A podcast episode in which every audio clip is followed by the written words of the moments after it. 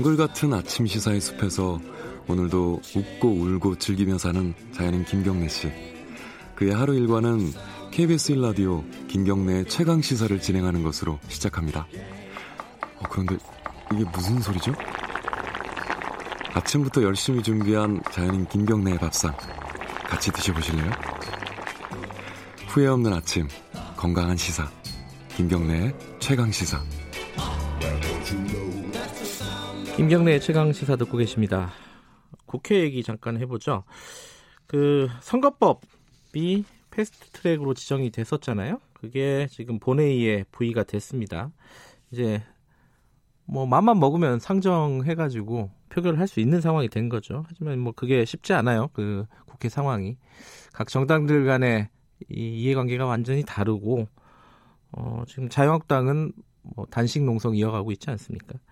그런데 정의당은 또 이번에 선거법, 그러니까 선거제도 개혁 실현을 위해서 철야 농성에 들어갔다고 합니다. 어제 이정미 정의당 의원 연결해 보겠습니다. 안녕하세요. 네, 안녕하세요. 네, 철야 농성 들어간 거는 어 이게 선거법 통과될 때까지 철야 농성 하겠다 이런 뜻인가요?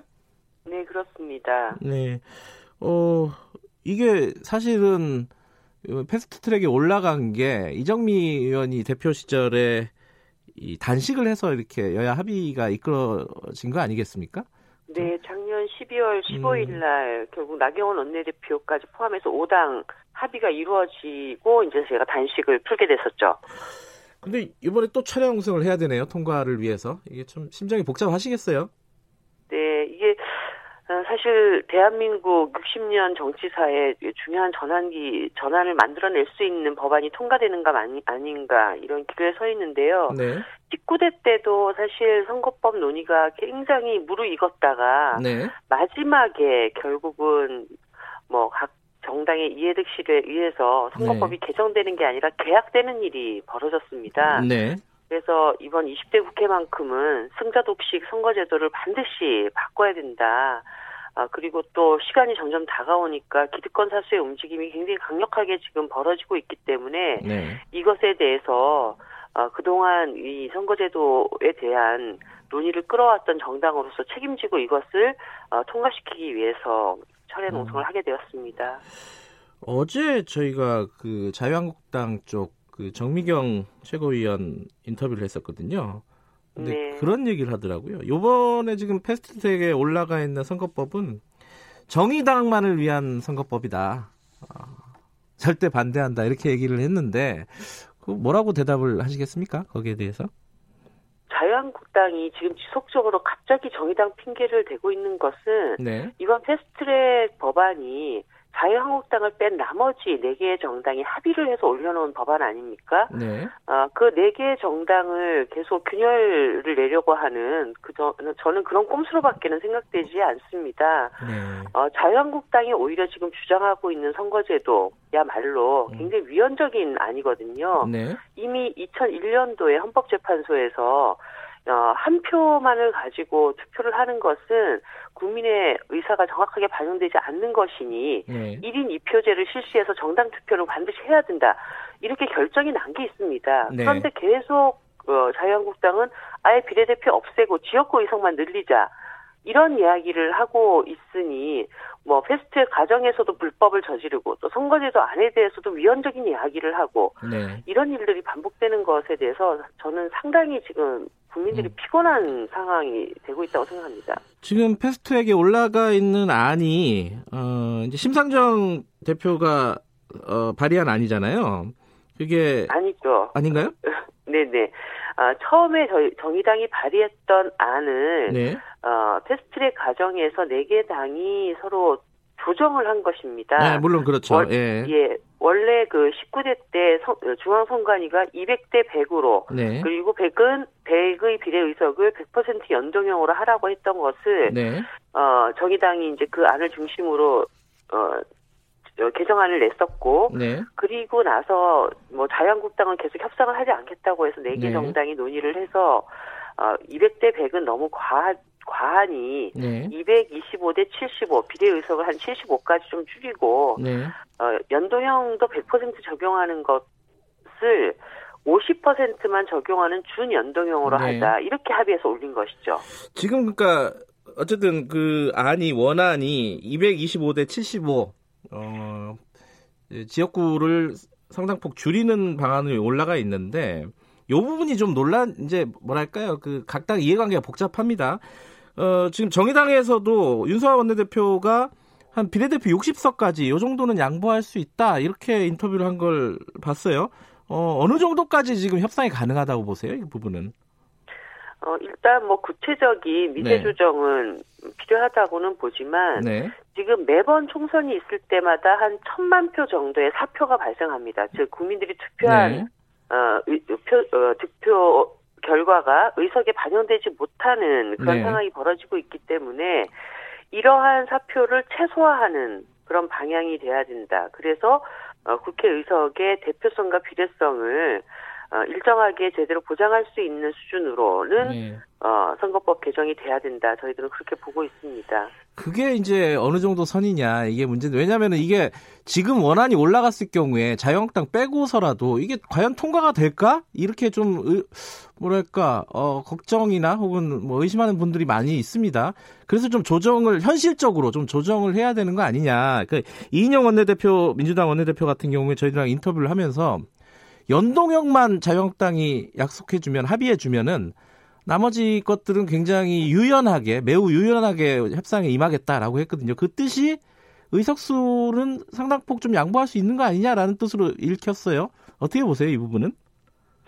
어, 뭐, 예를 들어서 250대 50, 그 이런 그 이야기가 예. 지금 나오고 있거든요. 예, 예. 그런데 사실 비례의석 50이라고 하는 것은 지금 47석에서 3석을 그렇긴 하죠. 겁니다. 예, 예. 어, 뭐, 올 한 해를 쭉 떠올려 보시면 알겠지만 네. 이 선거제도를 개혁하기 위해서 사당이 그동안 상당한 논의를 해왔고 자유한국당은 거의 국회를 폭력으로 난장판을 만들어 놓는 일도 네. 벌어졌습니다. 그런데 이 비례에서 세석을 늘리려고 우리가 지난 1년 동안 이렇게 해왔는가. 어, 연동형 비례대표제의 애초의 취지를 충분히 살리지 못하는 어떤 안이 나오게 된다면 네. 사실은 어, 우리가 치른 비용이 너무나 크다고 봐야죠. 음, 그러니까 네. 사실 뭐 19대 때도 결국 그렇게 그런 이해관계 때문에 계약이 됐던 일이 있는데요. 네. 뭐 정치를 하는 사람들이 꼭 다음 선거에서 내가 당선돼야 돼.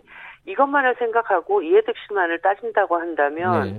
국민들에게 어떻게 좋은 제도를 드릴 수 있겠습니까? 또 그런 것을 감수할 수 있어야지 제도 개혁이라는 것도 가능한 거죠. 그러니까 네. 모든 당들이 지금 혁신을 얘기하는데 그 혁신의 전제는 내 것을 내려놓는다고 하는 것에서 시작되는 겁니다. 음. 그것 없이 어 개혁이라고 하는 것이 제대로 그 뜻을 취지를 어, 발휘할 수 있겠는가 이런 질문을 드리고 싶습니다. 그 자유한국당을 뺀 나머지 정당 민주당을 포함한 정의당까지 해서 여야 4 플러스 1 협의체 이걸 가지고 나경원 원내대표가 이 얘기를 했어요. 그러니까 의석수를 어차피 거기서 좀 조정을 해야 되잖아요. 그러면 거기에 대해서 시장통 흥정만도 못한 수준이다 이렇게 얘기를 했어요. 이 부분은 어떻게 받아들이실 수 있겠습니까? 아니 모든 법안은 네. 다 그런 조정을 거칩니다. 음흠.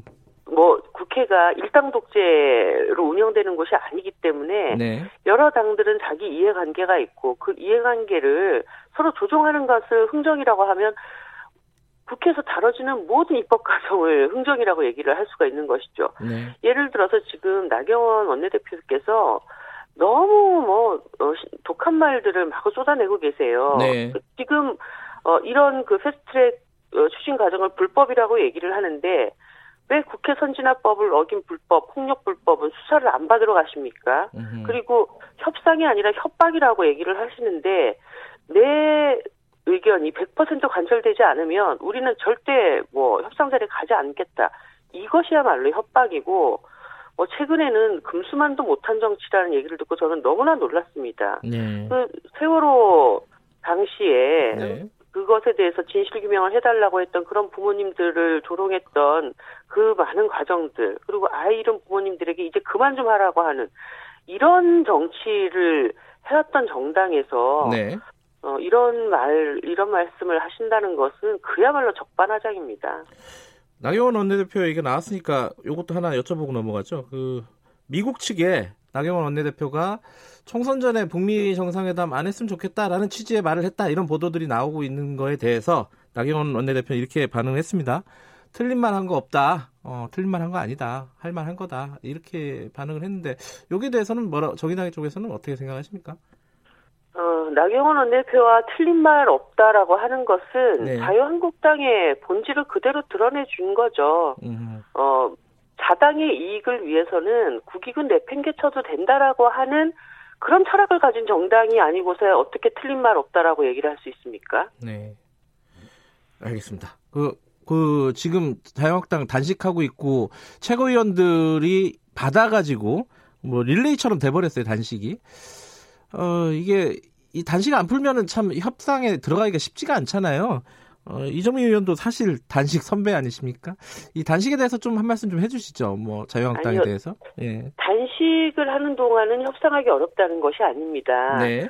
어, 사실 저도 단식을 했던 것은 그만큼 네. 강한 의지를 가지고 협상을 추진하겠다라는 뜻이었고 네. 단식하는 기간 내내 협상을 했습니다. 그래서 아. 결국은 단식 열흘째 합의안이 나오지 않았습니까? 아하. 그런데 예. 자유한국당의 단식은 어, 완전히 그것과 성격이 다릅니다. 음. 우리가 이렇게 단식하고 있는데 우리 우리 말을 안 들어줘?